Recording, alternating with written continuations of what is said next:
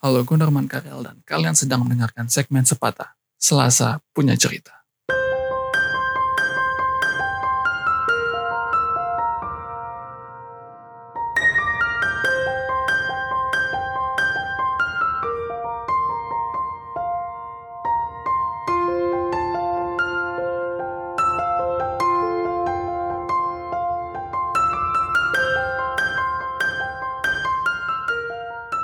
Kalian bisa dengerin segmen sepatah ini di mana aja dan kapan aja. Jadi buat kalian yang lagi di mobil, di bus, di kereta, di kendaraan umum lainnya, sambil menikmati kemacetan dan perjalanan pulang, kalian bisa dengerin podcast ini. Atau buat kalian yang lagi tiduran dan butuh konsumsi galau sebelum tidur, maka mungkin segmen sepatah ini mampu memenuhi PM kegalauan kalian pada malam hari ini sehingga bisa tidur dengan nyenyak. Anyway, gue mau ngasih tau sama kalian, Segmen sepatah ini adalah segmen baru dari Dami Podcast Indonesia, di mana kalau Dami Podcast bawaannya mungkin ceria, segmen sepatah ini dia lebih mellow dan menguras emosi, dan tentu saja segmen sepatah ini nggak akan di-host oleh gua sendiri. Hostnya tetap akan satu, tapi nanti akan ganti-gantian. Lalu akan dibagi menjadi dua bagian. Yang pertama adalah segmen di mana para host akan bercerita sendiri. Dan di segmen kedua, nanti hostnya akan menceritakan cerita yang masuk dari DM atau email kita.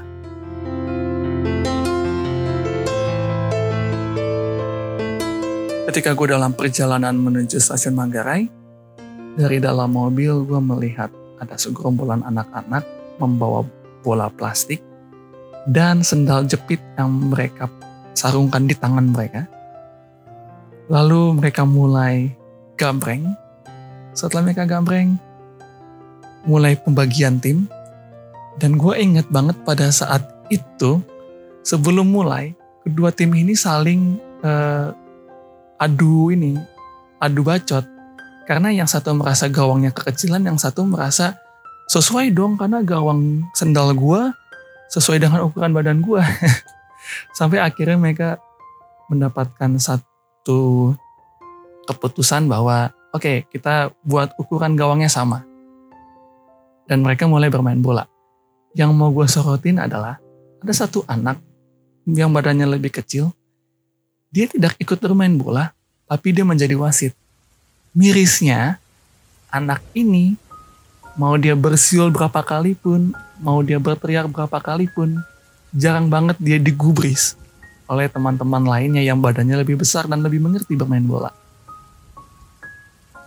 Tapi dia, si anak kecil ini yang badannya paling kecil ini, ikut menikmati ketika terjadinya gol, ketika terjadinya tekel-tekel keras, dia ikut menengahi, dia ikut tertawa, dia ikut gembira, dia ikut bahagia pada saat itu. Gue jadi ingat dulu ketika gue kecil, ada permainan paling simpel permainan petak umpet. Gue jadi anak bawang di sana.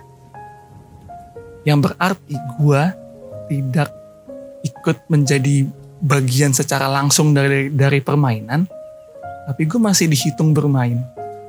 Ngerti ya maksud gue ya? Agak ribet memang jadi anak bawangnya, tapi sebenarnya menyenangkan jadi anak bawang. Kenapa? Karena lu ikut merasakan kesenangan, lu ikut merasakan bahagia, lu ikut merasakan lari sana lari sini, ikut ngumpet. Walaupun lu tidak dihitung dalam permainan, dan lu tidak dianggap serius dalam permainan tersebut, tapi lu menikmatinya. Dan ketika gue menjadi anak bawang, gue berasa kayak, ah kurang nih jadi anak bawang nih. Gue pingin jadi ikutan beneran lo, gue ikut jadi pemain beneran lo. Gue kepingin gue yang jaga, gue kepingin gue juga yang ngumpet, gue kepingin gue ditemukan. Dan ketika gue dewasa sekarang, gue rasa gue kangen jadi anak bawang. Kenapa? Karena jadi anak bawang itu tidak ada beban lu bisa bebas bebas bebasnya. Tapi lu tetap bisa menikmati permainan. Kalau dewasa lu nggak bisa bebas. Banyak tanggung jawab yang harus lo lakukan. Banyak tanggung jawab yang harus lo selesaikan. Banyak hal yang harus lo kerjakan. Di kantor ada deadline. Di kantor banyak tekanan. Belum lagi uang lo yang pas-pasan. Belum lagi bayar kosan belum lagi pulsa, belum lagi token listrik. dan lain hal semacamnya. Di saat-saat seperti inilah gue merasa bahwa gue kangen jadi anak bawang. Orang yang ikut bermain, yang ikut bahagia, walaupun tidak dihitung secara formal, walaupun tidak dihitung secara permainan. Banyak hal yang mengingatkan kita akan masa kecil kita. Banyak hal yang mengingatkan kita akan kenangan kita.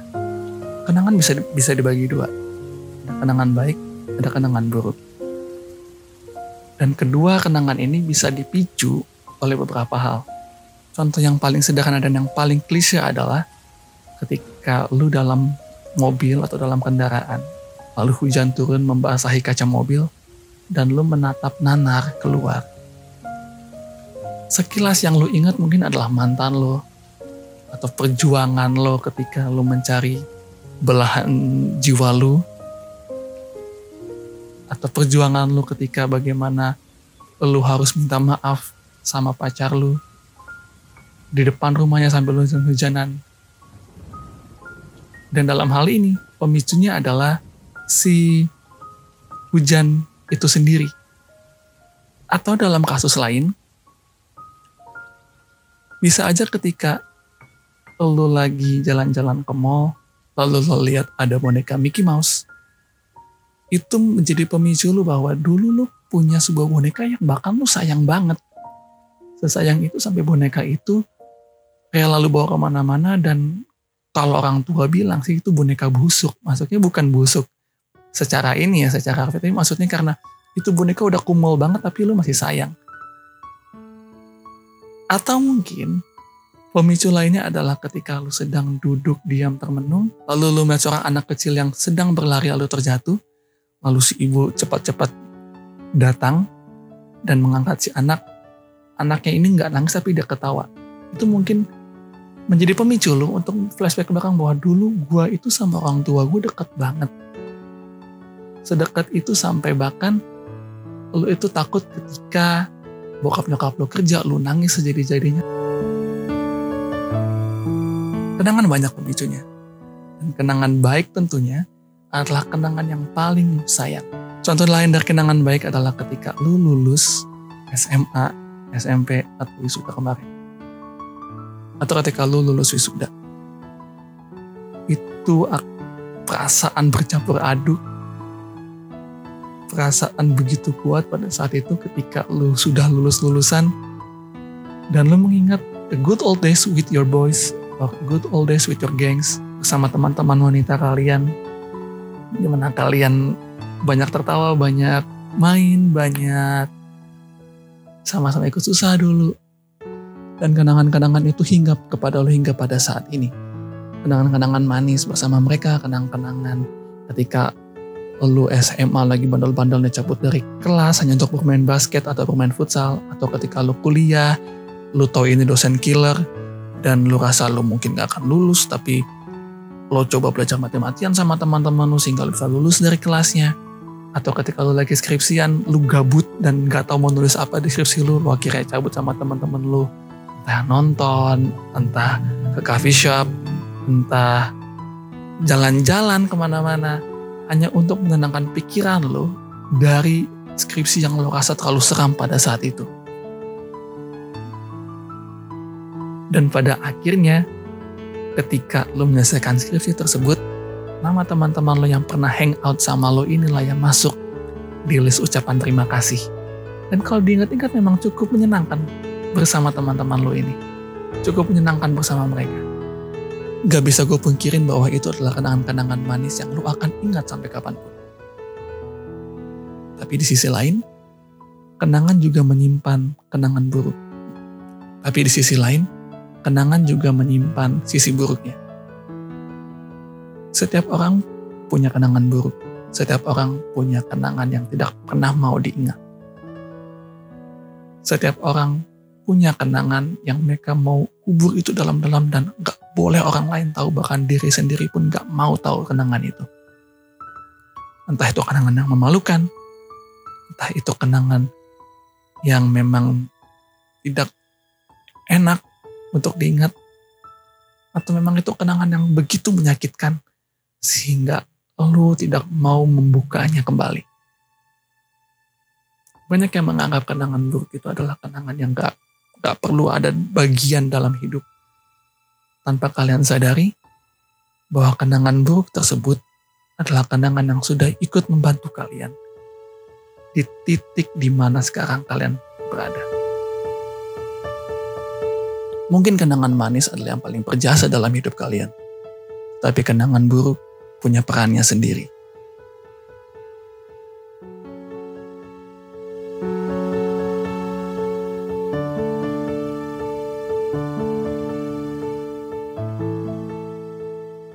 Di email Tami Podcast udah masuk salah satu cerita dari seorang pendengar dan kebetulan dia perempuan. Dan gue berharap ketika kalian mendengar cerita dia, ada sesuatu hal yang bisa kalian ambil sehingga kalian bisa comeback stronger dari kenangan-kenangan buruk kalian. Langsung saja gue bacain ceritanya untuk kalian.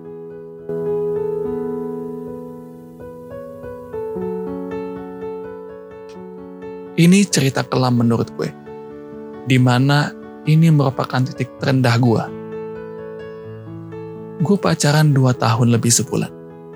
Gue udah kenal lama sama mantan gue kita sebenarnya masih ada ikatan saudara.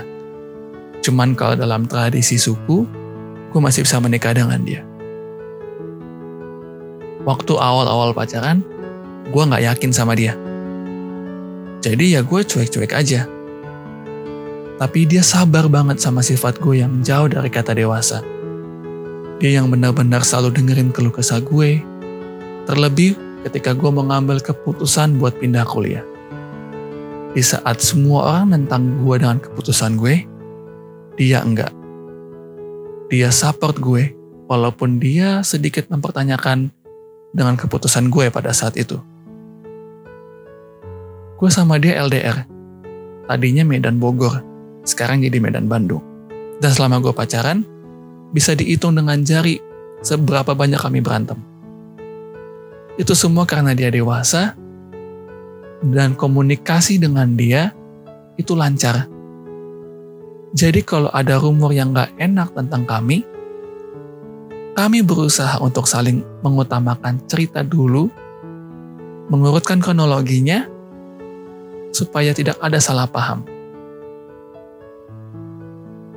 Sampai akhirnya dia ngajak gue buat masuk ke hubungan yang lebih serius. Dia ngajak gue untuk menikah. I said yes. Karena walaupun awalnya gue ragu, tapi karena kesabaran dan kedewasaan dialah akhirnya yang bikin gue jadi cinta sama dia. Padahal di situ, gue baru berumur 20, dan dia sudah berumur 30.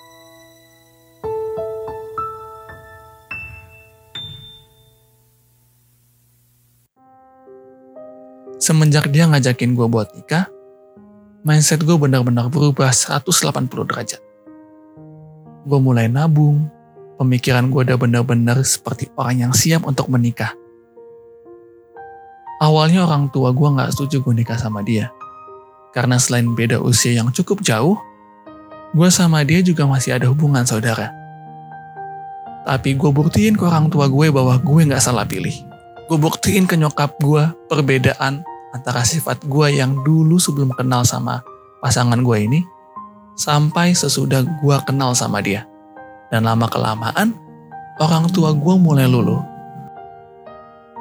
Sampai satu waktu, kakak iparnya dia gak suka ngeliat gue. Karena menurut kakak iparnya, nyokapnya cowok gue suka banget sama gue. Dia takut dia takut gue jadi menantu kesayangannya. Jadi mulailah keluarga gue dijelek-jelekin. Mulailah ada rumor-rumor yang tidak mengenakan dikeluarkan dari mulut kakak ipar ini. Tujuannya hanya satu. Agar nyokap dari pacar gue terpengaruh dengan omongan itu. Dan hal itu pun terjadi. Nyokap dan bokapnya mulai terpengaruh sama omongan kakak iparnya ini Sampai bokapnya memutuskan kalau hubungan kami nggak boleh lagi dilanjutin. Awalnya, cowok gue ini nggak ngegubris omongan bokapnya. Sampai satu hari bokapnya ngancam kalau hubungan kami masih tetap berjalan, bokapnya lebih milih bunuh diri daripada punya mantu dan keluarga besan kayak keluarga gue. Dan benar, dia lebih milih orang tuanya daripada mempertahankan gue. Dia putuskan gue begitu saja. Hancur. Perasaan gue waktu itu hancur banget. Gue ngerasa usaha yang udah gue lakuin selama ini hancur sia-sia. Gue ngerasa dunia gelap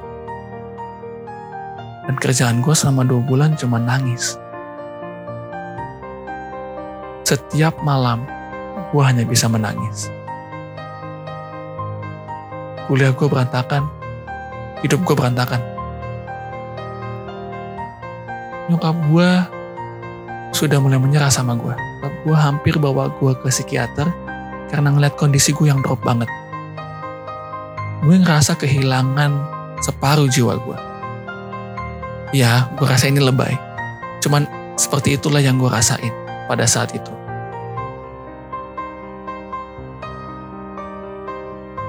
Gue sampai ada di titik di mana gue lebih baik untuk bunuh diri daripada gue harus ngeliat dia bahagia sama orang lain.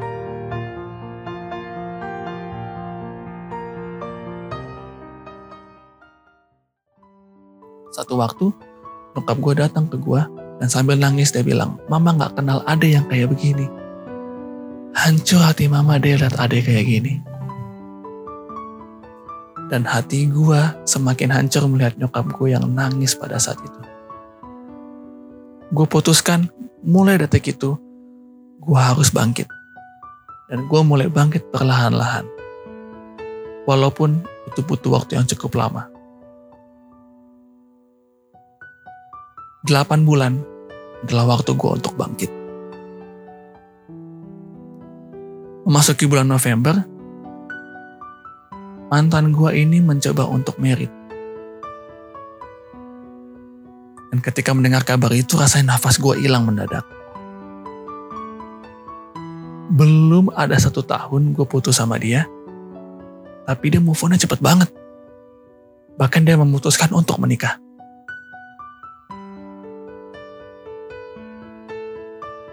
Anehnya, dia masih rajin ngehubungin gue. Dia masih tiap hari bilang kangen sama gue. Walaupun gue gak pernah balas chatnya dia. Dua hari sebelum tanggal pernikahannya, abangnya yang pertama ngajak gue buat dateng ke acara dia. Dan acaranya itu ada di Medan. Tapi gue gak mau. Dan yang bikin gue shock ternyata dia gak cinta sama calon istrinya ini. Dia nikah karena dia dijodohin sama bokapnya.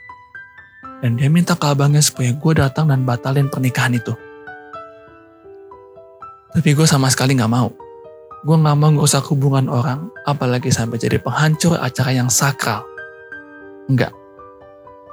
Sampai akhirnya jam 12 malam, dia ngechat gue bilang, kalau dia masih nunggu untuk gue datang ke pernikahan dia.